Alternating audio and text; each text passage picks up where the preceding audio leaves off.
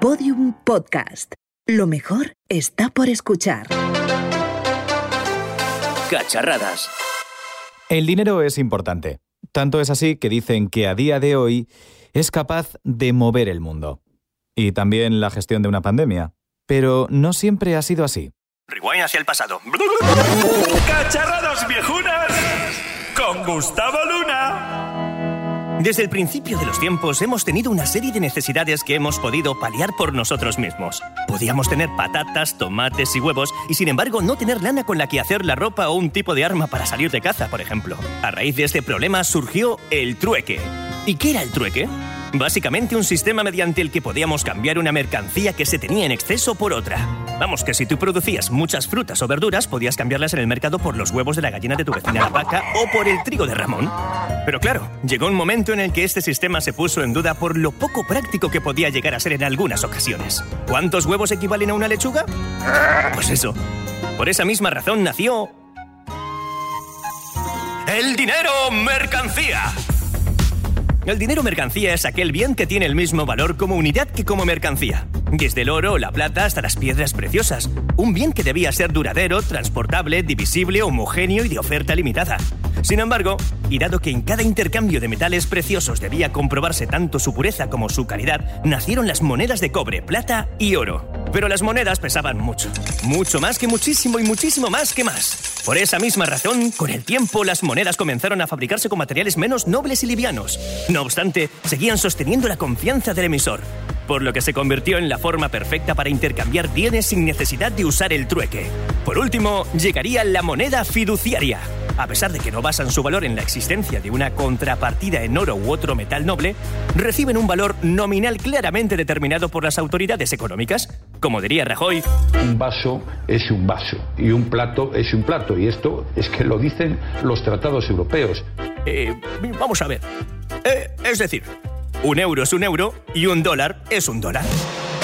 Las monedas y los billetes de los distintos países comenzaron a recibir un valor determinado y ¡hala! ¡Comprando que es gerundio! Finalmente, llegarían las tarjetas de crédito y las criptomonedas y el dinero perdía su materialidad. ¿Llegará a desaparecer el dinero tal y como lo conocemos?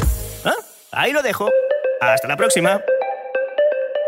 Cacharradas. Con Íñigo Sastre, David Justo y Roxy Folclórica.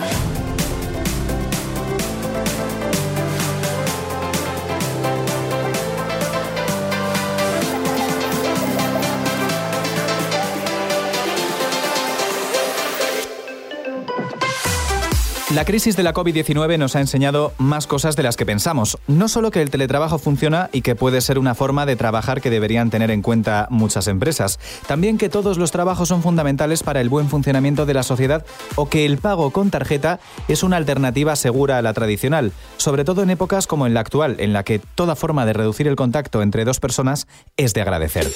Durante el confinamiento nos encerramos en casa y empezamos a tener miedo al contacto físico. Cambiamos los abrazos y los besos por choques con el codo y manos al corazón. Dejamos dos metros de distancia para evitar cualquier posible contagio y evitamos pagar con dinero físico para empezar a usar la tarjeta.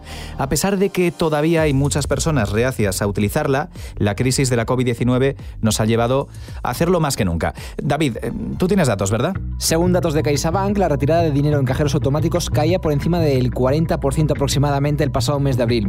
¿Y qué pasaba con las ta- los pagos con tarjeta de crédito y débito durante estos meses? Pues también bajaban un treinta por ciento como consecuencia de que los bares, los restaurantes y los hoteles permanecían cerrados para hacer frente a la enfermedad. Sin embargo, la facturación mediante este tipo de pagos se incrementaba un sesenta y cinco por ciento tanto en supermercados por una parte como en las farmacias, que es básicamente donde íbamos a comprar durante esta época. Por esa misma razón, las entidades financieras españolas decidían ampliar el límite de pago con contactless de veinte a cincuenta euros. Si cada español me diera una pesetica, quizás saldría de la deuda, pero ahora con esto del coronavirus también acepto tarjeta de crédito pues para evitar los contagios. Mira, aquí tengo el datáfono. Eh, acepto Visa, Mastercard, American Express, la tarjeta del Carrefour. No lleva la tarjeta encima, pues no pasa nada. También el Bizum, el Twyp o incluso trueque. Si reunimos todo ese dinero, no me importaría ir a un estadio con todas esas personas que me habéis dado una pesetica y tomarme una cañeja con cada una de ellas. Esto nos ha llevado a inmiscuirnos en el mundo de las fintech. Probablemente hayas escuchado hablar sobre ellas alguna vez, pero no sepas muy bien de qué va todo esto. Pero no pasa nada. ¿Qué son las fintech? Como su propio nombre indica, la unión de la tecnología y las finanzas. Y es que, como ya hemos visto a lo largo de estas cinco temporadas, no hay ningún sector que se libre del poder de la tecnología. No, no hablaremos de compañías tecnológicas que ofrecen servicios financieros al margen de los bancos tradicionales, sino de empresas que ofrecen sus servicios a través de la tecnología. Desde pagos y transacciones hasta la gestión de nuestras finanzas personales a través de la banca online. Nuestro teléfono móvil, ¿tú te acuerdas, Íñigo, aquel tiempo en el que era un aparato para llamar y enviar mensajes? Exacto, pues, y no nos imaginábamos todo lo que iba a ser. No, pues se le, con el paso del tiempo la gente ha decidido innovar y ahora pues ha pasado a ser como un centro de operaciones desde el que podemos monitorizar nuestros gastos, controlar dónde estamos gastando más, dónde menos, cómo ahorrar. Eso, ya no hace falta ir a tu banco eh, y actualizar la, la cartilla. ¿Te acuerdas cuando se actualizaba la cartilla? Pero eso hace ya millones de años, aunque algunas personas todavía lo sigan haciendo, como es mi madre, que, que le, le digo... Mi le, madre me lo dice muy a menudo. Íñigo, ¿hace cuánto que no actualizas la cartilla de la B B K? Y yo, más te vale que no utilices la, la cartilla para, no, para que no veas los conceptos de Bizum que tengo. Pero bueno, ya hablaremos sobre, ya hablaremos sobre eso más adelante. ¿Qué has hecho, David? Eh, pues eso, que estas aplicaciones te dicen, ¿te has pasado comprando ropa en el último mes? Te va a avisar el móvil, te va a decir eh, lo que te has gastado en tiempo real y te ayudará, pues eso, a sacar de otros sitios, ¿no? Por ejemplo, a Íñigo ya le están saltando todas las armas por la llegada de los nuevos iPhone, que seguro que, que ya está tiritando la cuenta. Mm, eh, bueno, si me paso las tres próximas semanas comiendo arroz, bebo agua del grifo y cargo todos mis dispositivos en el trabajo, creo que podré comprarme uno para Navidades. Ay, qué complicado es esto de hacer números para comprarse un teléfono. Roxy, ¿tú, ¿tú usas estas aplicaciones o sigues haciendo como mi madre con la cartilla? ¿Yo? ¿Qué va? Si es que yo no necesito la tecnología para nada para administrar mi dinero. Tengo un truco que es muchísimo mejor. ¿Ves esta hucha que, que tengo aquí? Pues es que no me puedo gastar nada hasta que rebasa esa flechita. Bueno, es un método arcaico, pero eficaz, ¿no? Hombre, ya te digo que eficaz, y con eso de que se han cancelado prácticamente todos los eventos, pues tengo la hucha, vamos, a rebosar. Como siga así, voy a tener que comprarme un iPhone y todo. Pues, en fin, yo creo que este método es... Bueno, para ti la, la cartilla sigue siendo tecnología punta, Roxy. Sí, sí, por favor. Pero eso... no te dice, como la cartilla, cuánto dinero tienes. Eh, eh, dime, eh, ¿me prestas algo para comprar el iPhone? Tú a comer arroz, que te hace falta. Pese a que el método Roxy es muy eficaz, no lo voy a negar, la tecnología puede ayudarnos y mucho a controlar nuestra economía. A pesar de que algunas empresas se aprovechan del término fintech para aparentar ser muy modernas y haber nacido en un garaje al más puro estilo Google, otras pueden llegar a ser muy útiles. Y es que, en cuanto te descargues cualquiera de ellas, comprobarás que son mucho más necesarias de lo, de lo que pensabas. Eh, David, ¿cuáles, por ejemplo, se te vienen a la cabeza? Pues así a bote pronto, de las que nos han pegado las chapas en redes sociales, Fintonic y Revolut, más o menos. Y luego también hay otras como Transferwise y sobre todo Bizum, que es mi favorita, y hablaremos sobre ella más adelante. Todas ellas atesoran millones de descargas tanto en España como en el resto del mundo y nos han llevado a muchos a pensar pues si ha llegado el momento de que la banca tradicional se digitalice ya de una vez por todas, ¿no? Sobre este tema ha hablado eh, recientemente el director ejecutivo de Transferwise, que es Kristo Käärmann, creo que lo he dicho bien, quien eh, después de crecer un setenta por ciento durante este último año con la plataforma y obtener un beneficio de neto de veintitrés millones de euros, Íñigo, no sé lo que estamos haciendo, ha llamado a los bancos europeos pues a dar un paso adelante, ¿no? A ver, a ver, espera... ¿A qué estamos esperando para hacer nuestra propia fintech, chicos? Si el bueno de Kristo ha ganado toda esa pasta, pues malo será que nosotros no podamos hacer lo mismo. Es que podemos meter una hucha así como la mía en la pantalla del móvil y esperar hasta forrarnos. El caso de TransferWise nos demuestra que las fintech pueden llegar a ser un modelo de negocio rentable. Pero, ¿cómo lo hacen? ¿Cuánto dinero se ahorran al no tener personal ni oficinas? ¿Cuál es su beneficio si no dan hipotecas? Para responder a estas preguntas contamos hoy con, con Alberto Lezaun. Él es el C E O de Mitrading punto es. Hola, Alberto, ¿qué tal? Hola, Íñigo y equipo. Un gusto, un gustazo estar con vosotros aquí en Cacharradas. Por primera vez, espero que no sea la última. Ya veremos cómo te portas. Pues cuéntanos, Alberto, ¿qué hacen las distintas aplicaciones para gestionar nuestro dinero? Porque es que yo lo tengo todo metido en una hucha, pero es que si me dices que esto es seguro, pues igual hasta pruebo y todo. Pues mira, fíjate, Roxy, lo primero es importante lo que decía Íñigo, ¿no? ¿Qué ganan estas aplicaciones con nuestro dinero? Y la pregunta aquí para un usuario normal de una aplicación así sería, ¿y a mí qué me importa, no? ¿A mí qué más me da lo que ganen esas aplicaciones? Es, es como una, una especie de Google de las finanzas tecnológicas.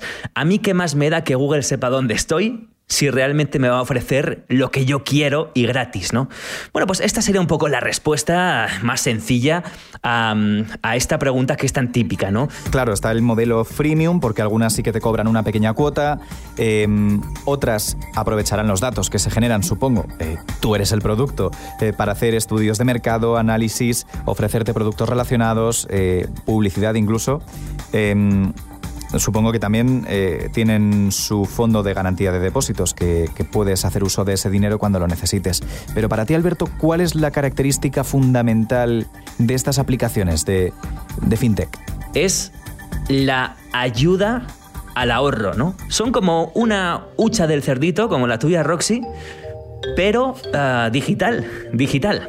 Es decir, tú puedes ahorrar Ah, sin darte cuenta. Puedes ir a comprar el pan que te cuesta sesenta céntimos y los cuarenta céntimos que te sobran hasta el euro los va a ir ahorrando automáticamente sin que tú te des cuenta, de forma que al final de mes toda esa calderilla que al final se nos queda entre los bolsillos cuando pagamos en cambio con nuestro móvil o con nuestra aplicación, pues nos lo va a ir ahorrando y al final todo eso granito granito hace granero, ¿no? Entonces nos ayudan al ahorro. Y eso, Alberto, se lo lleva a una cuenta de, de ahorro que se va a quedar ahí, que nos va a dar algo de interés, o cuál es ahora la mejor opción para que ese dinero no, no se quede ahí sin ningún sentido? Pues mira, hay varias opciones. Hay aplicaciones, como el caso de Revolut, que incluso esta, digamos, uchi, hucha de calderilla que podemos ir eh, haciendo crecer poco a poco, la puede ir invirtiendo. Podemos tener la hucha en euros, pero también podemos tener la hucha, por ejemplo, en oro.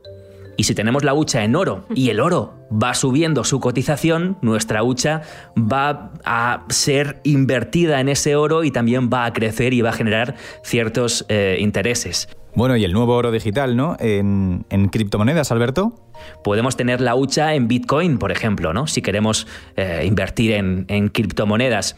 Y esto, evidentemente, que requiere un mínimo de conocimientos y quizás de entrada no es eh, sencillo para todo el mundo, pero desde luego que me parece súper atractivo porque nos da una posibilidad eh, muy interesante de poder gestionar nuestro dinero, gestionar nuestro ahorro, ahorrar, como decía antes, y también, bueno, pues tener cierto rendimiento, ¿no? Simple, no tener simplemente un dinero en nuestra hucha, sino, además, que ese dinero pueda ir generando cierto rendimiento poquito a poco, ¿no? Claro, que es más que los intereses que nos daría una cuenta de ahorro cualquiera, ¿no, Alberto? Otra de las grandes ventajas de estas aplicaciones, y se une con esto que estoy diciendo, es que esta posibilidad de generar rentabilidad sobre tu dinero, es decir, ganar dinero de tus ahorros y que tus ahorros vayan creciendo, se democratiza y llega a todo el mundo. Personas que de entrada son ajenas a, a la cultura financiera puedan llegar a formarse y a interesarse por la gestión de su dinero y de sus ahorros. Dicho de otra manera, eh, nuevamente parafraseando a Mariano Rajoy, ¿me estás diciendo, Alberto, que todos podemos ser inversores? La desconfianza de los inversores, inversores... Efectivamente, Íñigo, lo has dicho muy bien. ¿Tiene sentido hacer, hacer lo que tú decías? Por ejemplo, coger esa calderilla y, por lo que te he entendido, invertir, por ejemplo, porque el Bitcoin cuesta muchísimos euros, invertir pues veinte céntimos en, en Bitcoins, ¿me va a valer de algo el día de mañana? Eh, o, ¿O me van a superar las comisiones que me cobren estas plataformas a la hora de invertir eh, esa calderilla? A ver, Íñigo, es, es evidente que cuando tú inviertes unos pocos euros o inviertes unos pocos céntimos en, en cualquier cosa, el rendimiento que te pueda dar, por muy alto que sea, va a ser muy poco dinero. Eh, si, por ejemplo, vamos a invertir cien euros en Apple y eso en un año nos da un rendimiento del veinte por ciento, que es maravilloso, pues simplemente son veinte euros, ¿no? Entonces dices, me ¿Me merece la pena meterme en esto para ganar veinte euros en un año? Pues eh, a lo mejor no. Eso es decisión de, de cada persona, pero desde luego que es lo que te decía antes. Yo creo que es atractivo, ¿no? Y que merece la pena al menos intentarlo, porque igual hoy son veinte euros, pero el día de mañana eh, puedes tener una cantidad más grande para invertir, para ahorrar eh, y poder, digamos, tener una rentabilidad de tu, sobre tu capital o sobre tu dinero ya te digo, insisto, sin ser un gran inversor, sin ser una claro, gran corporación. Que se lo digan a las personas que se compraron un poquito de calderilla en bitcoins hace, hace siete años. Por ejemplo... Que ya hablamos un día de, de todo esto y, y, que, y que les ha salido bastante bien la cosa. Pero claro, todo esto es muy volátil y yo sigo entrando en esa dinámica, Alberto, eh, de la persona que no tiene idea sobre esto, que le puede llegar a dar miedo equivocarse, que no quiere excederse gastando demasiado o que eh, compra algo que le ha salido mal y, y bueno, y, y al final le sale, le sale peor la jugada, ¿no? Uh-huh. Pero volviendo al miedo y volviendo a la, al desconocimiento de esas personas, eh, yo me he enterado de que existen unas, unas herramientas bas, basadas en el aprendizaje automático de las máquinas que se llaman Robo Advisors, robots eh, traders, que es a lo que tú, de, tú te dedicas, Alberto. Eh, ¿Cómo funcionan estos mecanismos? ¿Son de fiar? Bueno, los Robo Advisors, ya el nombre te hace desconfiar, ¿no es cierto? Robo Advisors. Sí, porque se llaman robo. A mí, a mí que algo se llame robo ya, ya es como no te no metas en nada. Esto, Íñigo. Pero nada más lejos de la realidad. Al final, un Robo Advisor lo que es básicamente es un mecanismo o una plataforma automática de inversión. Es decir, que por ejemplo... Eh, tú inviertes, volvemos a los cien euros de antes, inviertes cien euros eh, en una serie de instrumentos, una serie de fondos o de activos, de E T Fs o lo que sea, y simplemente la plataforma va a saber qué es lo que tiene que hacer con esos eh, cien euros mediante un examen previo o un cuestionario previo sobre eh, pues tu nivel, eh, tu, tu, se llama aversión al riesgo, ¿no? Sobre tu capacidad de eh, sostener posiciones en negativo, ¿no? Entonces, lo que hace básicamente esta, este tipo de plataformas es decirte, vale, eh, Íñigo, eh, ¿cuánto dinero estás dispuesto a perder en esta inversión de cien euros? ¿Estás dispuesto a perder los cien euros? Vale, entonces, si estás dispuesto a un riesgo mayor, también estarás dispuesto a un beneficio o también estarás, eh, digamos, eh, abierto a un beneficio mayor. Al final, riesgo mayor igual a beneficio potencial más grande, ¿no? Riesgo menor, beneficio potencial más bajo. Entonces, eh, digamos que la plataforma lo que hace es crear un perfil tuyo con un perfil de riesgo y a partir de allí eh, lo que hace es comenzar a invertir esos cien euros. Poco a poco, poco a poco, poco a poco, va a invertir esos cien euros y quizás al principio son solo cien euros, pero aquí entra algo maravilloso que, por cierto, guiño guiño, en el podcast Mitrading por Alberto Lezaun, que os recomiendo, que es maravilloso, que está en mi web mitrading punto es, eh, tenéis mucha, mucho más... Bueno, soy periodista, tengo que dejar un guiñito ahí.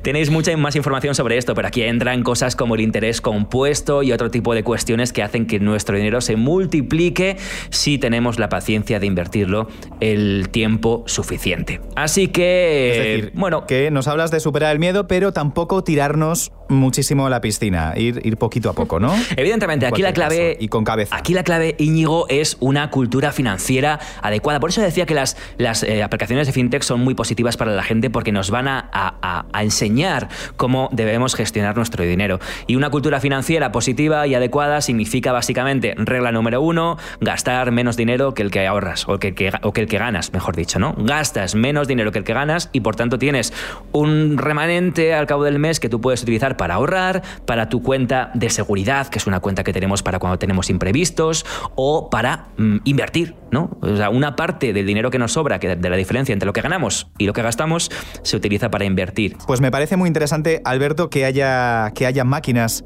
que haya robots, eh, advisor, robo, advisor, que no viene de, de, de ladrones, sino de, de, ro, de robots, ¿no, Roxy? Sí, es que me estoy acordando del hackeo que se produce en la serie de mister Robot y es que yo es lo que digo, que si todos los bancos se digitalizan, nuestro dinero se vuelve virtual, ¿dónde está mi dinero? El dinero dejó de ser real desde que empezaron los estándares del oro. Se convirtió en virtual, el software, el sistema operativo de nuestro mundo. Atacando su centro de datos, formatearíamos los servidores sistemáticamente, incluyendo la copia de seguridad. Eso eliminaría... todo el dinero que debemos. Cada registro de cada tarjeta de crédito, préstamo o hipoteca quedaría... Quiero saber dónde está mi dinero, o sea, ¿dónde está? Es que no... ¿Dónde está? Es bueno, que... ¿dónde, dónde, está, ¿dónde está el dinero, Alberto? Hemos hablado al principio del podcast, en el, en el arranque del episodio hemos hablado que si del dinero fiduciario, de del dinero... ¿Cómo, cómo era, David? El, el, los tipos de dinero. Al final todo esto, todo este valor eh, está en, en oro. Hay que invertir en gallinas, todo el mundo lo sabe. A ver, Íñigo, eh, eh, la respuesta a esa pregunta sería larguísima, pero lo de hay que invertir en gallinas eh, aquí es eh, tiene parte de razón. Es decir, lo es, importante, está clarísimo. Lo importante en estos momentos es invertir en algo. ¿Por qué? Y mira, este aviso me parece súper importante. ¿Por qué? Porque estamos en un momento en el que para mantener el crecimiento económico en un contexto de crisis que llega en los próximos años, al final el gobierno, los bancos centrales tienen que imprimir muchísimo dinero y esto, y no voy a, no voy a ponerme ni técnico, ni pesado, ni rarito, esto simplemente significa que nuestro dinero va a valer menos, con lo cual todo el dinero que tengamos en el banco, todo el dinero que tengamos en nuestras cuentas corrientes, todo el dinero que tengamos eh, debajo del colchón, cada año, debido a la inflación que va a ser cada año mayor, cada año va a valer considerablemente menos. Entonces, todo el dinero que no tengamos invertido en gallinas, en terrenos, en la bolsa, en Apple, en Tesla, en una casa, en... en cualquier cosa, ¿vale? Todo lo que no tengamos invertido en cualquier tipo de asset o de bien que nos dé un cierto rendimiento va a ser dinero que se va a, eh, eh, ¿cómo se dice? Eh, eh, eh, lo contrario de revalorizar, va a perder valor. Devaluar. Devaluar, efectivamente. Gracias. Va a perder valor. Entonces, por eso me parece importante que sean gallinas o que sean lo que sea, que si, oye, si tú inviertes en gallinas, esas gallinas te ponen huevos, esos huevos los vendes, estás invirtiendo en algo que es un bien, ¿no?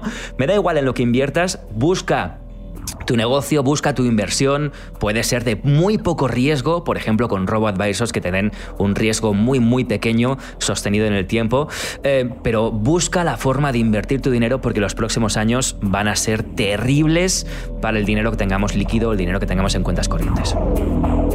Bien, pues me quedo con los conceptos. Las fintech, las nuevas bancas que no tienen oficinas, que son aplicaciones del móvil, que además, Alberto, yo por lo que he podido probar hasta ahora, eh, hay, hay, hay aplicaciones eh, que, que te dan automáticamente la tarjeta que puedes utilizar con Google Pay, con Apple Pay, no tienes que depender de que te llegue una copia física de la misma.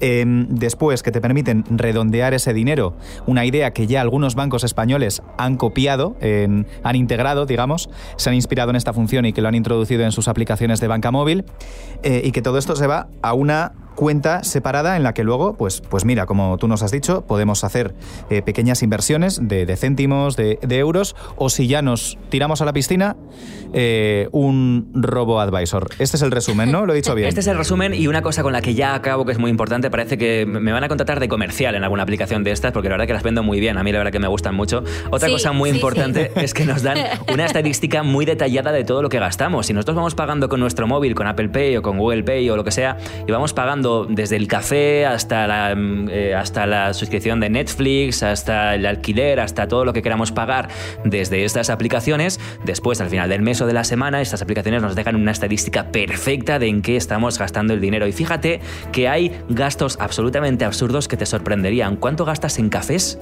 Eh, a lo largo del mes, pues a lo mejor más de lo que te gustaría, ¿no? A lo mejor son gastos que te tienes que quitar y que eso te va a dar un dinerito muy bueno al final, o no, no lo sé, pero esto, mm. teniendo en cuenta, es una de las bases también de las finanzas personales, ¿no? Sí, Fintonic, por ejemplo, que hemos, que hemos hablado antes. Exactamente, Fintonic es un ejemplo, Revolut es un ejemplo, y hay muchas aplicaciones que ya lo vienen haciendo, y es una información muy valiosa para saber sobre todo dónde se nos va ese dinero que luego decimos, pero yo, si yo, si yo, si yo he cobrado tanto dinero, ¿por qué ya no lo tengo en la cuenta? Ah, amigo, pues es que lo estás gastando en pequeños pequeños gastos y ahí se te está yendo sin que te des cuenta. Pues te haremos caso, Alberto Lezaun, C E O fundador de Mitrading punto es, a ver si nos hacemos de oro este año sin tener que hacer cola en Doña Manolita, que la cosa no está como para, como para ponerse ahí sin mantener las distancias. Una cosa más, Alberto. ¿Nos haces el Bizum ya por, por la publicidad que has metido de tu podcast? No, que te iba, te iba a decir precisamente esto. ¿Esto cómo te lo cobro? ¿Por Revolut, por Bizum, por Binext, o por, por Twyp? O como... Pues fíjate, fíjate que de esto vamos a hablar ahora y mucho, porque ya tenemos esperándonos a otra persona. Cuéntanos, David. ¿Tú usas Bizum? Yo uso Bizum, yo, yo uso de todo. O sea, a mí si me van a pagar dinero me da igual por dónde me lo pagues, me llega igual. Pues, pues ahora tenemos que al Big Boss de Bizum. Pues hombre, un saludo de mi parte. Cacharradas. Una vacuna quincenal con mucho cinco G y microchips. Como os hemos prometido antes, llega el turno de hablar sobre Bizum, mi plataforma favorita, sobre todo cuando recibo mucho dinero. Sin duda alguna, es uno de los sistemas que más se ha, entre comillas, porque nadie se ha beneficiado de, de este escenario que tenemos en dos mil veinte. Eh, ¿Por qué? Porque durante estos seis primeros meses de dos mil veinte se han registrado más de tres coma cinco millones nuevos de usuarios, llegando a superar la barrera de los diez millones hace unos meses y ya estamos sorteando casi los doce millones. Y durante estos últimos meses se han realizado ochenta y seis millones de operaciones con un volumen asociado de cuatro mil millones de euros. Casi lo que tiene Roxy en la hucha. Ah, eso sí que tengo, sí. Me hace más feliz una notificación de Bizum que cualquier mensaje de WhatsApp. Es que os lo prometo. Cada vez que me sale el aviso de que me ha entrado dinero, vamos, es que le doy besos al teléfono. Bueno, se los mando en la distancia ahora con el coronavirus. Eso sí, cuando alguien me pide que pague mis deudas, pues me duele pues un poquito más, pero ¿qué se le va a hacer? No queremos ser unos morosos. Es mejor pagar que perder una amistad, ¿no? Bueno, depende de la deuda que haya por delante, porque igual merece mucho la pena perder la amistad y ala. Y como ha adelantado David, hoy hablamos sobre Bizum, que a pesar de que muchos piensen que es una aplicación, se trata de un sistema para realizar pagos entre particulares de una forma rápida y segura. ¿Por qué está teniendo tanto éxito? Básicamente porque nos permite hacer transferencias en cuestión de segundos y porque no cobran comisiones por llevarlas a cabo. Una serie de características que les han llevado incluso a poner en el habla coloquial la, la frase hazme, hazme un Bizum, ¿no? Porque esto siempre influye mucho, ¿no? Que las marcas se integren en la forma que tenemos de, de hablar. Todo el mundo aspira a ello, la verdad, pero qué mejor forma de, de hablar de Bizum que con su director general. Hoy tenemos con nosotros a Ángel Nigorra. Hola Ángel, ¿qué tal? Hola, ¿qué tal? ¿Cómo estáis? Ángel, cuéntanos, ¿os esperabais un crecimiento tan grande de la plataforma en este dos mil veinte? ¿Cómo, cómo os ha pillado este éxito? Lo primero que hay que decir es que, que, que Bizum ya antes de la pandemia, antes de dos mil veinte, en los últimos años ya, te, ya llevaba teniendo un crecimiento exponencial muy significativo. Lo que sí es cierto es que probablemente Eh, la pandemia ha permitido ha, o ha favorecido que eh, determinados usuarios que quizás estaban un, un poco reticentes a los pagos, a los medios de pago electrónicos, pues se incorporen a ellos y en particular eh, a Bizum. Yo creo que también ha descubierto nuevos usos, de, de en este caso de Bizum, a, a, a usuarios que ya había o a los nuevos. Pues no sé, pues pagar la compra unos por otros, eh, eh, pagar a medias eh, juegos virtuales, eh, clases particulares, etcétera, ¿no? Yo creo que eso sin duda ha favorecido, que es verdad que después de, de la pandemia, donde del, del periodo duro de la pandemia, ¿no? De marzo y abril, cuando estábamos confinados, pues hubo una cierta ralentización del crecimiento. Después de ese periodo eh, se ha recuperado esa tendencia esa tendencia creciente de forma de forma exponencial. No sé, por por hacernos una idea, el primer millón de Bizum nos de, de, de Bizumers, de usuarios de Bizum, nos costó eh, quince meses, ¿eh? Allá en, en dos mil diecisiete. El, el, los últimos los últimos dos millones, cada uno de ellos, pues prácticamente algo más de un solo mes, ¿no? Eh, igualmente, eh, pues eh, antes de, de, de la pandemia se estaban haciendo como trescientos cincuenta mil Bizums al mes. Actualmente en octubre alcanzamos prácticamente los ochocientos mil, es decir, prácticamente se ha duplicado eh, la actividad. Vale, ahora que nos has hablado de un poco del origen de Bizum, ¿podrías eh, contarnos un poco por qué nace eh, la plataforma y qué es lo que buscáis con este movimiento?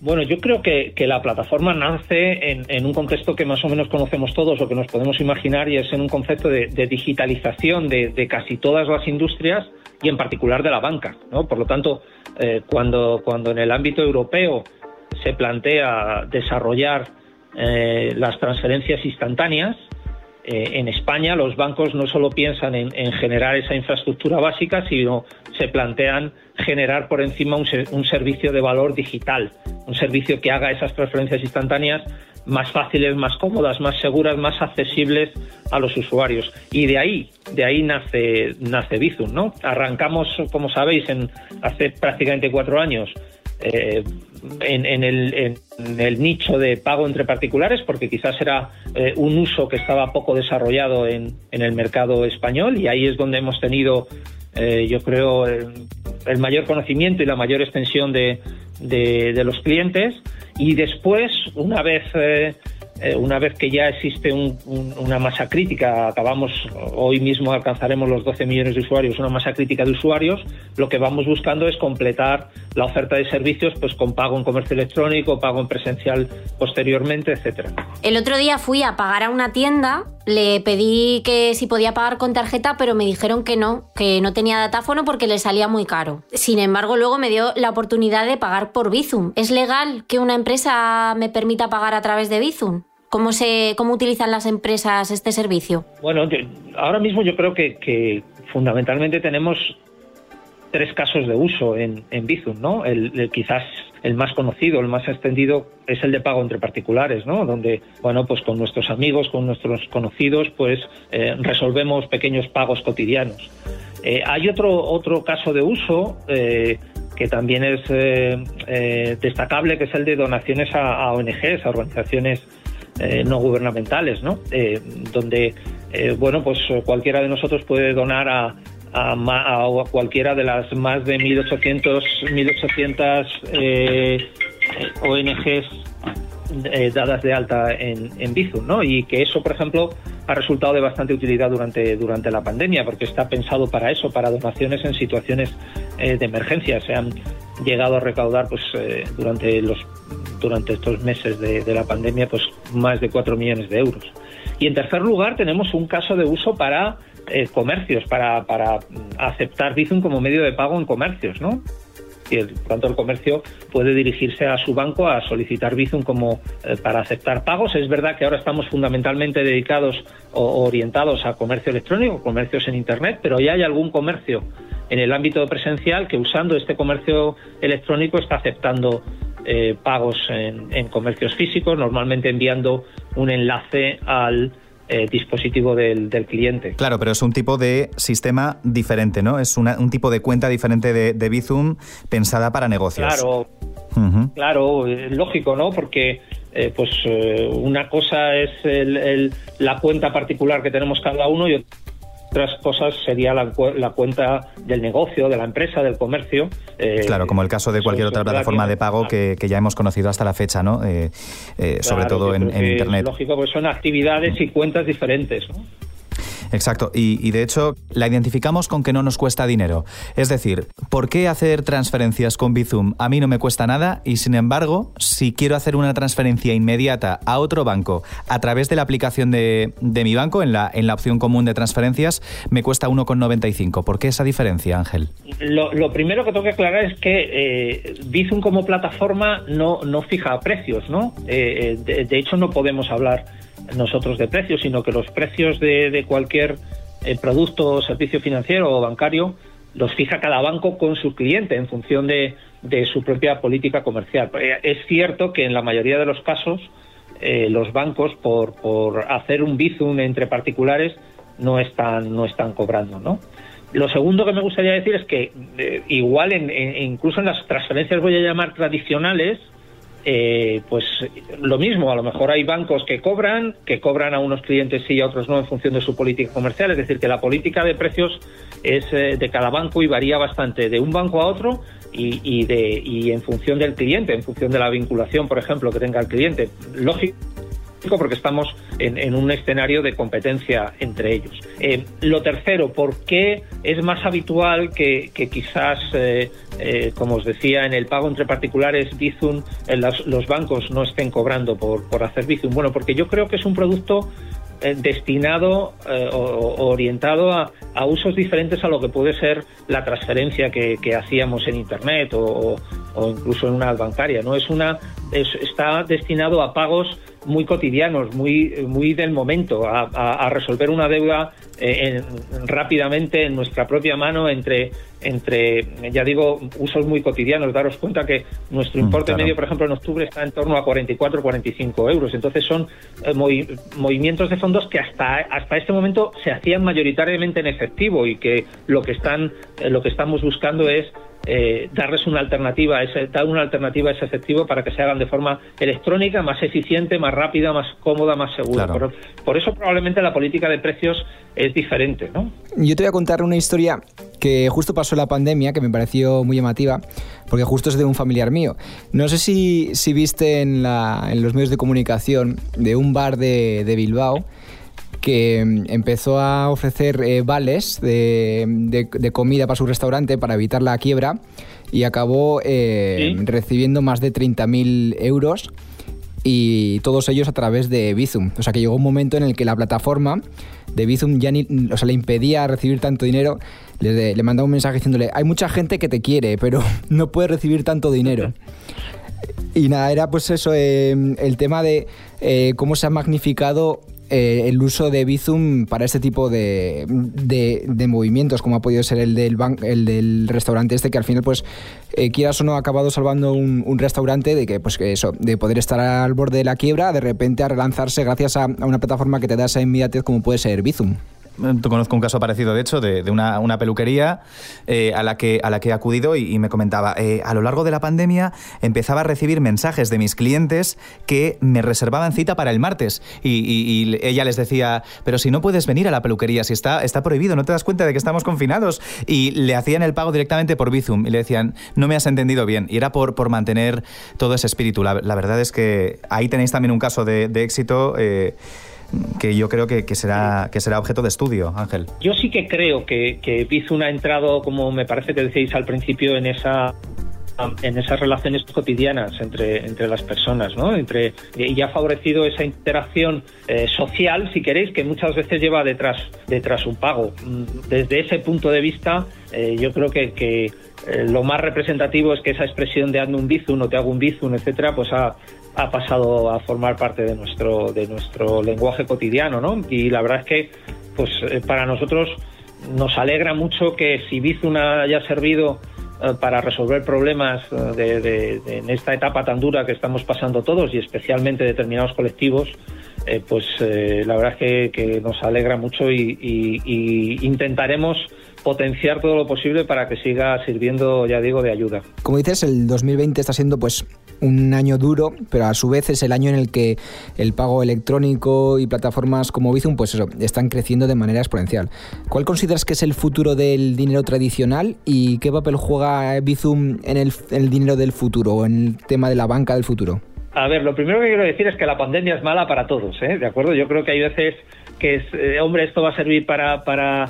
para potenciar los pagos electrónicos. Bueno, puede ser que, les, que sin duda parece que, que le está impulsando, que está incorporando nuevos clientes y nuevos usos a los pagos electrónicos, pero eh, yo creo que nadie debería tener duda de que, de que eh, esta crisis es mala y que ojalá no se hubiera, no se hubiera producido. Segundo, respecto a lo que es tu pregunta, eh, eh, eh, yo creo que hay mucho debate sobre Eh, si va a desaparecer o no el dinero en efectivo, etcétera. Bueno, yo, yo no lo creo, ¿eh? Yo, yo no creo que el dinero efectivo vaya a desaparecer, por lo menos a corto plazo.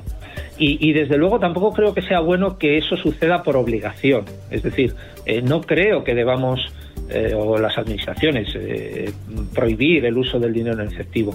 Lo que creo es que, eh, bueno, si existe un consenso, y yo creo que existe en la sociedad, de que los medios de pago electrónicos son eh, más, eh, más eh, eficientes, más seguros, más transparentes, más limpios que el dinero en efectivo, pues lo razonable es que progresivamente los pagos electrónicos vayan, vayan ganando peso en, en nuestra vida respecto al pago en efectivo, pero, pero seguirá habiendo personas o momentos en donde el pago efectivo lo, se, se, se considere más, más conveniente y por lo tanto se debe, se debe eh, permitir o se debe, se debe aceptar, como está sucediendo hasta ahora. Eh, ahora, es, es verdad que eh, no ahora, sino desde hace tiempo, Eh, esos medios de pago electrónicos van ganando peso, van ganando fuerza respecto al efectivo, pero hasta ahora lo hacían muy lentamente y es posible que la pandemia supuse, suponga un, un aumento de esa velocidad en, en la ganancia eh, de peso. En ese contexto, en ese contexto lo que Bizum pretende o, o lo que estamos intentando, lo que intentamos es que sea un medio de pago preferido por los usuarios a la hora de Eh, utilizar, de pagar sus compras, de pagar sus pagos entre particulares y por lo tanto de, de ser una alternativa al dinero en efectivo. Pero insisto, creo que hay eh, dinero efect- que el, el, el dinero en efectivo se va a mantener, por lo menos a corto plazo, y desde luego no soy partidario de prohibiciones. Sí, pero por ejemplo se está viviendo como un poco cambio de tendencia, ¿no? O sea, eh, Íñigo y yo somos los dos menores de, de treinta años. Y no salimos, yo hace mucho tiempo que no voy a un cajero a sacar dinero y siempre voy a los sitios y no tengo dinero encima, no llevo el dinero, o sea, no es como por ejemplo mis padres, que mis padres eh, siempre van con dinero encima y como que les da todavía un poco de apuro pagar con tarjeta, pero yo, o sea, yo ahora mismo no sé ni cuánto dinero tengo en la cartera, ni sé si, si tengo para pagar en un sitio, y me fío de que otras personas tengan, si no hay un datáfono, para pagarles con Bizum. A eso me refiero bueno, yo con el con el eh, cambio con el cambio de tendencia. Eh, bueno, yo, yo yo creo que es evidente que, que eh, el, la, la, las nuevas generaciones vais a acelerar ese proceso de, de, digamos, sustitución del efectivo por medios de pago electrónicos. Estoy convencido, está pasando ya. ¿eh? Lo que sucede es que todavía hay, eh, yo creo que hay, hay clientes para todos los gustos, ¿no? Y entonces eh, es por eso que te digo, esa tendencia estoy seguro que se va a consolidar y a, y a acrecentar, de cada vez estar menos efectivo, pero siempre creo que va a haber todavía, durante años por lo menos, a corto a corto plazo, eh, espacio para, para personas o momentos que quieran usar eh, el efectivo. Mis hijas están, yo creo, en, en vuestro en vuestro mismo estatus, ¿no? Usan muy poco efectivo, pero todavía de vez en cuando me, me dicen, papá, déjame diez euros porque necesito para cualquier cosa pequeña y te hago un Bizum. Es decir que aunque ellas no manejen o, o vayan poco al cajero directamente, sí que me usan a mí como cajero, si queréis, ¿no? Para, tú eres, su, tú eres eh, las cajero. Raras veces, las raras veces que usan efectivo, ¿no? ¿Eh? Claro, pero ese, ese cajero ahora, eh, la deuda se salda por Bizum, y ahí sí que habéis conseguido también, y volvemos sí. a lo de antes, eh, que, que esa expresión se, se quede en nuestro, en nuestro ideario. Eh, ¿Consideras, Ángel, que habrá algún día en el que esa expresión aparezca recogida, no digo en la R A E, pero sí en, en Fundeu o en asociaciones similares que, que hacen una eh, un análisis del uso del lenguaje actual entre las personas? Hace ya, no recuerdo si un par de años, en Fundeu una consulta sobre qué era más correcto, si enviar, enviar un Bizum o hacer un Bizum. En aquel momento la respuesta fue algo así como que, que todavía eh, todavía no, no había suficiente eh, experiencia como para saber que ambas expresiones podían ser correctas, que esa consulta se hiciera de nuevo. Yo creo que, que claramente eh, se contestaría que la expresión correcta, no ya desde un punto de vista gramatical, sino social, es hacer un Bizum. Y, y me encantaría que estuviera en la R A E, ¿eh? Lo que pasa que no sé si eso ya es más difícil. Síguenos en Instagram y Twitter. Arroba cacharradas, arroba cacharradas. Cacharradas, el podcast de tecnología que no encontrarás en Facebook, High Five ni MySpace.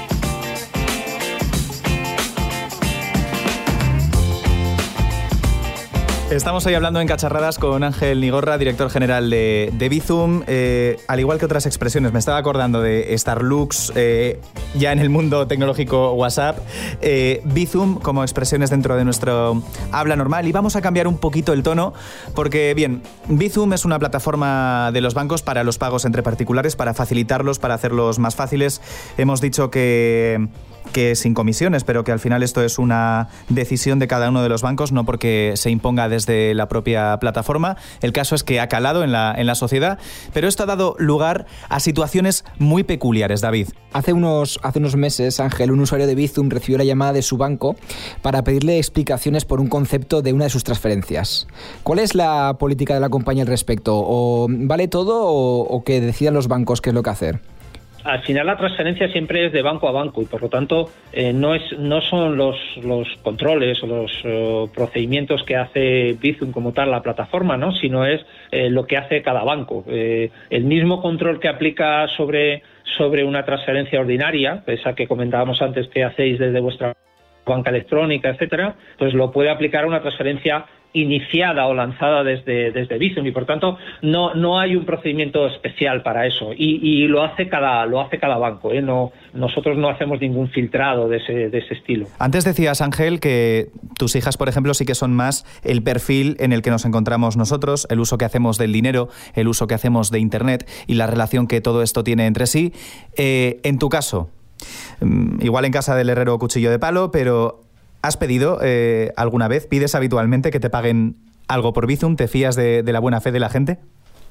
Sí, claro, sí, sí. Bueno, eh, yo, bueno lo primero, que, que os esté hablando de mis hijas como... como, eh, como eh, representativo de una determinada generación, ya os, ya os hacéis una idea de que yo ya soy un poco más mayor, ¿no? Pero aún así, eh, desgraciadamente, ¿eh? Pero aún así, eh, sí, yo, yo vamos, uso bastante Bizum, uso bastante Bizum para enviar y para solicitar, que es algo que quizás eh, nos cuesta más, ¿eh? Nos cuesta más, pero que es bastante... Es que práctico. La herramienta de, de, claro. de solicitar está como un poco... Entre nuestra generación mal vista, porque eso de pedir el dinero... ¡Ay! Bueno, pues mira, eh, lo, pero yo no creo que sea un problema de Bizum, es un problema porque pedir dinero, en, en, en no sé si en nuestra sociedad, en nuestros hábitos, no no, no lo tenemos muy bien muy bien eh, considerado, pero pero yo sí que lo he usado, o lo uso, ¿eh? Incluso os voy a decir, lo uso con mis hijas, ¿eh? Lo uso con mis hijas, cuando a veces se olvidan de devolverme algo, pues les hago una solicitud con Bizum y la aceptan y, y, y afortunadamente recupero el dinero que les había dejado para algo, ¿no? Está muy bien esto para los usuarios despistados que no se, que no sepan que se puede pedir dinero por Bizum, ya lo saben ahora. No, ya, ya lo saben, sí. Por eso yo soy muy receptor de solicitudes, de solicitudes a través de Bizum o verbales de mis hijas, ¿eh? Papá, mándame esto, papá, dame la paga. O sea, que, eh, digamos... Y hablando de, de pedir dinero, ¿eh? Hablando de pedir dinero, David. Tú como director, ¿tienes un botón mágico de Bizum para hacer ingresos ilimitados gratis? Bueno, te diría que no tengo ese botón, no existe, ¿eh? Pero aunque tuviera no podría, no podría usarlo porque me estaría jugando mi puesto, ¿eh? Ángel Nigorra, director general de Bizum, muchísimas gracias por tu tiempo.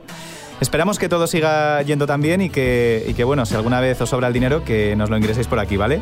Bueno, probablemente no, no pasará, pero yo espero que también que a todos eh, nos vaya, nos vaya bien y, saldrá, y salgamos de esto a lo mejor posible, y todos juntos. Cacharradas, cacharradas. ¿Os habéis dado cuenta, chicos, que en ningún momento Ángel ha negado que exista ese botón? La verdad es que eso es, es para pensarlo. Y tampoco hay otra cosa que durante, durante la charla con, con Ángel Nigorra no hemos, no hemos citado. David, no has dicho, no le, no le has querido decir a Ángel cuál era el concepto por el cual eh, llamaron la atención de un usuario, ¿no? Pues ponía nada más y nada menos, esto es del veintiocho de enero de este mismo año. Twyp, me ha decía... llamado mi banco por un concepto... para pedirme explicaciones sobre un concepto que puse en Bizum. David, vamos a tener que tener cuidado con esto. El concepto era nada más y nada menos que armas para la lucha santa en Siria. Y es que luego, en un siguiente tuit, después de decir que, que se habían rechazado, casi dice nada. Que, que estaba un poco rayado, pues porque a lo largo de estos últimos meses ha estado haciendo lo mismo. Por ejemplo, se pueden ver otros como sexo salvaje o... todo tipo de conceptos que al final cuando te llama la atención dices, la que he podido liar, todas estas, todos estos conceptos raros que he puesto. Pero vamos, yo... no he puesto cosas tan graves, pero a veces me he pasado, yo creo. Que, perdona, pero es que yo he enviado mis fotos haciendo papadas por el Bizum. No sé si esto lo va a ver alguien. Ah, es que lo de los bancos, hay algunos bancos que permiten añadir una, una foto al Bizum y, y otros que todavía no, que si lo mandas a alguien que eh, cuyo banco no soporta fotografía, además te, te da un error, lo cual es bastante curioso, pero en Internet es como que... ese tipo de cosas todavía nos parecen como, eh, eh, antes lo comentábamos, con la cartilla. No se nos ocurre en, en la banca física ir al de la ventanilla y decirle, señor, ingrese este dinero por el eh, concepto eh, armas y ponerlo en un banco en una ventanilla. Pero es como que Internet... nos ha quitado la, la, la, vergüenza. la vergüenza directamente. Ah, ah, somos unos desgraciados, básicamente. Somos unos desgraciados en todo. ¿Os acordáis, Roxy? Yo me imagino hace en los años veinte, en plan, muy estimado señor banquero, le entrego este cheque portador de veinte mil pesetas para su buen hacer. Y ahora es armas, eh, drogas, gilipollas, todo cosas chungas. Todo, todo así, o sea, es que procuramos poner la, la mayor cantidad de, de porquerías en ese, en ese, en ese eh, concepto. Está claro que los ven. Las fotos ya, Roxy, eso ya es otra cosa. Jo, qué pena, con lo bien que salía mi papada ahí en esas fotos. Y, y ya, eh, por último, os quería, os quería comentar sobre, sobre este asunto. Es que es curioso cómo una plataforma como Bizum ha triunfado, y, y creo que ha triunfado simple y llanamente porque es compatible con toda la banca. ¿Os acordáis cuando I N G lanzó... eh, Twyp como un Bizum killer? Sí, me quiere sonar. Spoiler, sale mal. Y ahora al final sigue existiendo, pero I N G ya se ha integrado, por ejemplo, en, en, en una plataforma como, como Bizum, que es común a toda la banca. Y, y creo que, que esto demuestra una vez más cuál es el concepto mmm, que tenemos en esta sociedad de, de compatibilidad. Que la época en, en Internet, en, en la tecnología de la guerra entre Mac y P C, pues ya no tiene mucho sentido. Que un, un adjunto se te abre igual en un, en un ordenador que en un teléfono Android, que en un teléfono iOS, y que con el dinero pasa lo mismo. No, no puedes hacer que la gente al final eh, sea usuario de un mismo producto. Es más, os pongo otro ejemplo. ¿Os acordáis cuando eh, Movistar se anunciaba como que pagamos menos porque somos más? Pues ahora mismo no caigo. Estoy hablando del inicio de la telefonía móvil, cuando eh, las llamadas costaban dinero. Pues, gracias. Sois demasiado jóvenes. Bien, eh, como todo esto, ya tenemos hoy suficiente información, Roxy. Antes de todo eso, eh, me has dicho que me ibas a prestar dinero, ¿verdad? Para, para, el, eh, para el iPhone doce. Eh, sí, si quieres. Es que me acabas de, de pillar como... O sí, sea, no me claro. lo esperaba nada, pero, pero vamos, que si quieres... Te hago un Twyp. No te lo esperabas. Bueno, tranquila, que yo estoy, estoy ahorrando muchísimo para estas navidades. Y bueno, como tampoco lo, lo estamos gastando en otra cosa, porque parece que vamos a ser muy caseros y muy caseras estos meses, yo estoy ahorrando para el día que pueda volver a sacar fotos y volver a irme de viaje, pues enseñarlas en, mis, en, en todas las redes sociales. Entonces... Oh, qué pena. Dicho esto, eh, no tenemos iPhone todavía, no me lo he podido comprar, pero eh, nos han mandado uno para que lo podamos probar. Aquí comienza... El unboxing de Cacharradas. Hoy tenemos en nuestras manos un dispositivo reluciente nuevo. Es el iPhone doce Pro de quinientos doce gigas en color azul pacífico, con sus o sea, cuatro dir- cámaras. ¿Dirías que es Pacific Blue como aquella serie que echaban en todas las autonómicas? Exactamente igual, porque algunas sensaciones que me ha producido son muy parecidas. Muy noventeras. Muy noventeras, no. Eh, realmente no. Realmente es un teléfono que me ha devuelto al pasado, porque ha sido como tener para mí, en mis manos, el, aquel paso del iPhone tres G o tres G S eh, al, iPhone, al iPhone cuatro, donde por fin tenías la, la pantalla retina. Eh, sí que es cierto que se nota una leve mejoría en, en la pantalla por la luminosidad que, que ha subido de una forma eh, increíble, por el salto de la cámara, que en aquel momento era importante. Hoy no lo es tanto, pero también por algunos eh, pequeños problemas de configuración que, que hemos tenido en, en este arranque, que ha sido un poquito accidentado para, para nosotros, eh, por, por diversos factores eh, que queremos eh, tener en cuenta. Eh, la verdad es que es un, un teléfono Que, que tal y como avanzábamos hace un par de semanas con Michael McLaughlin de Tecnautas El Confidencial, es una opción segura para los usuarios que requieren de una buena cámara, eh, que van a realizar tareas de edición, eh, tareas de gestión en sus, en sus teléfonos móviles, que necesitan un, un aparato potente, eh, que viene además equipado con el, con el sensor LiDAR, que en breve recibirá la funcionalidad del Apple RAW para, para poder editar fotografías ya en, en, modo, en modo avanzado, pero que todavía no aporta tanto a aquellas personas que sí que tenían en sus manos un iPhone once, un iPhone once Pro y que, y que a día de hoy tienen teléfonos eh, plenamente funcionales. Recordemos que Michael nos dijo que, o sea, lo que nos recomendaba el usuario medio era que a, con el tema de los precios, que se quedara con el iPhone once, incluso con el X R. O sea, él no veía un salto demasiado elevado como para cambiar al doce, y creo que Íñigo ahora también ha sentido un poco lo mismo, ¿no? He sentido lo mismo, pero sí que es cierto que, que si nos tenemos que fijar en, deta- en detalles como el, el diseño del, del teléfono, era un, un salto eh, estético que, que Apple, que los usuarios de Apple demandaban a la compañía desde, desde hacía unos cuantos años, y que como teléfono nuevo, sinceramente, dependiendo del usuario que, que seas. Hace un par de semanas Michael lo, lo decía también, que él probablemente se iría al Pro. Una vez ya lo hemos probado, eh, claramente yo acabaría teniendo el Pro, porque echarías de menos algunas funciones de, de la cámara. Eh, una, de las, eh, una de las cosas que hemos hecho este fin de semana, en este inicio accidentado del que, del que os he hablado, ha sido salir a la calle con él, hacer unas fotografías, probar el modo nocturno, probar en interiores, y también se echa de menos un ligero avance que creo que a Apple ya le toca, de, de megapíxeles, de, de definición, a pesar de que las cámaras se vean francamente bien, para ponerse a la, a la altura del mercado. Y David, decía lo de, lo de accidentado, porque, porque sí que es cierto que este iPhone ha sido una novedad demasiado precipitada, quizá para muchas operadoras. Eh, en nuestro caso hemos probado con, con O dos, pero hemos podido verificar que a usuarios cercanos eh, de Movistar también han tenido problemas para configurar la, eh, la suma del iPhone doce Pro con el Apple Watch Series seis celular, que desde que hemos actualizado de teléfono hemos perdido los datos móviles y no nos aparece ni siquiera la opción para poder obtener la, la tarjeta de SIM para poder dotar al, al, al Apple Watch de... de su libertad frente al, frente al iPhone. Y, y al final son detalles que, que, bueno, que después de unos días en los que también hemos podido eh, cerciorarnos de, de que hubo en, en aquellas primeras horas un, una pequeña eh, saturación de, de, la, de la red de iCloud a la hora de restaurar datos, pues eh, que pueden entorpecer la, la experiencia de, de un producto con un acabado eh, para nosotros, tú lo decías, David, los mejores, de los mejores acabados que Apple ha tenido en los últimos años. Sí, la verdad es que estéticamente es muy chulo. Luego, si sí, al tenerlo en la mano, es como, como estamos acostumbrados a los teléfonos móviles así, con curva ya, el hecho de volver a un móvil con, con, con bordes planos, como que cuesta un poquito, ¿no? Al empezar a eh, coger otra vez el, el contacto, ese agarrarlo, ¿no se te hace también un poco raro, Íñigo? Se me hace raro al principio, pero también es cierto que cuando ya le colocamos la, la nueva funda, la nueva funda... Eh, que viene ya con MagSafe integrado, y ahora, ahora hablaremos de, de eso, la sensación vuelve a ser parecida a la de tener eh, un teléfono de los, de los antiguos, porque sí que es cierto que te, te ayuda con la, con la curvatura para, para la piel y demás. Entonces, ¿para qué queremos un móvil con bordes cuadrados? Por estética, David, por estética pura y dura. A mí me gusta. Pero luego vamos a usarla... Bueno, esto... Luego vamos espera, a usarla esta... Esto que la gente se lo imagine, ¿vale? Tú esto lo puedes hacer con tu móvil, esto que estoy haciendo. ¿Y para qué quiero poner un móvil de pie?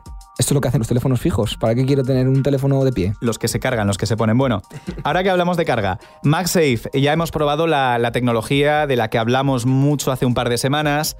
Hemos preguntado a Apple, todavía sin respuesta, cuándo saldrá el MagSafe Duo para, el MagSafe Duo para cargar varios dispositivos, dos dispositivos Apple Watch y iPhone con el mismo, eh, con el mismo cargador. Y la verdad es que las sensaciones son buenas. Eh, por velocidad de carga, que ha mejorado mucho respecto al, al uso de cargadores Q I eh, decentes que, que, que ya habíamos probado. Eh, este, en este caso tenemos un Mofi, por ejemplo, aquí, en la, en la mesa de pruebas de, de cacharradas. Y...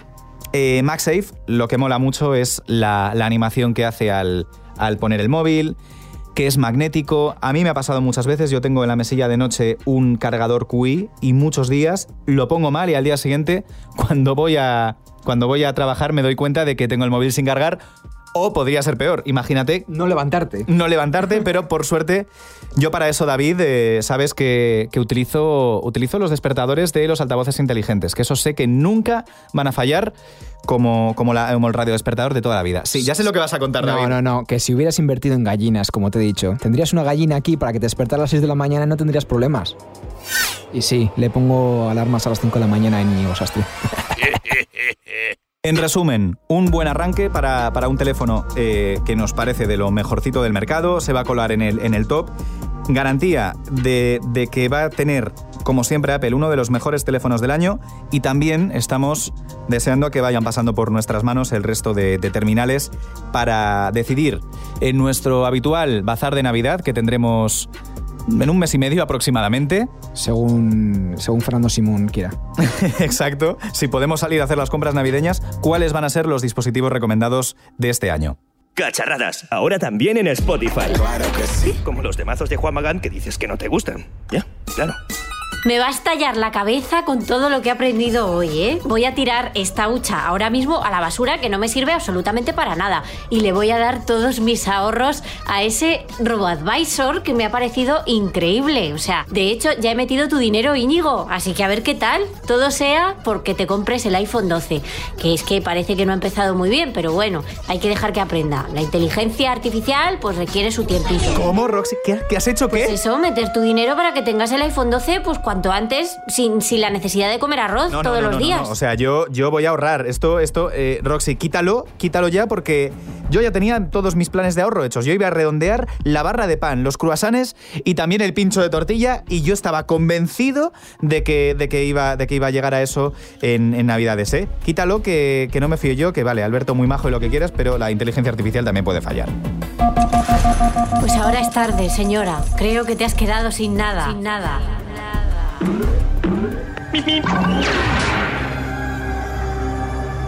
Ven, Roxy, ven para acá, me vas a devolver hasta el último euro. Cacharradas. Todos los episodios y contenidos adicionales en podium podcast punto com y en nuestra aplicación para dispositivos iOS y Android. Lo que nosotros hemos hecho, cosa que no hizo usted, es en engañar a la gente. Shakira, Shakira. Oh, baby, when you talk like that. Varios días después. Pues la verdad yo no sé por qué no me contesta Ángel. Si me ha dicho que no era el botón, es que seguro, seguro que seguro que tiene un botón de estos. A ver, yo le he dicho que me haga un Bizum y todavía nada. Pero a ver, Ángel, venga, si nos estás escuchando, venga, una donación ahí, unas pesetillas. Venga, que estoy esperando la próxima notificación, ¿eh? Que solo sales de TikTok, pero sé que va a llegar, ¿eh? Venga, Ángel, aquí sigo esperando. Venga, hasta el próximo capítulo. Cacharradas es el podcast de tecnología y estilo de vida digital de Podium Podcast. Dirección y realización sonora, Íñigo Sastre. Guión y producción, David Justo. Con la colaboración de Rocío Jiménez Castellanos y la voz en off de Gustavo Luna.